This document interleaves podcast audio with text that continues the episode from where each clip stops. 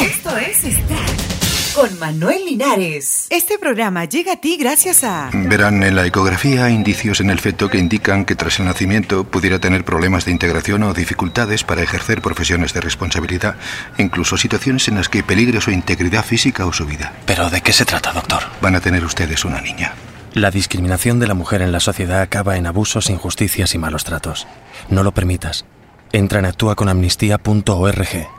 Amnistía Internacional. El cantante nacional Pedro Suárez se expresó con gran entusiasmo su participación en el próximo Expo Rock 2008 que se realizará entre el 28 y el 30 de junio en el Jardín de la Cerveza de la ciudad del Cusco. Lo novedoso de este festival es que los asistentes podrán participar también en una clínica de música, una feria en la que los aficionados a la música recibirán autógrafos, podrán probar instrumentos y compartirán momentos inolvidables con sus artistas preferidos. La cantante colombiana Shakira estará entre las 25 estrellas que el próximo año serán incluidas en el Paseo de la Fama de Hollywood, junto a actores como Cameron Díaz, entre otros, informaron diarios estadounidenses.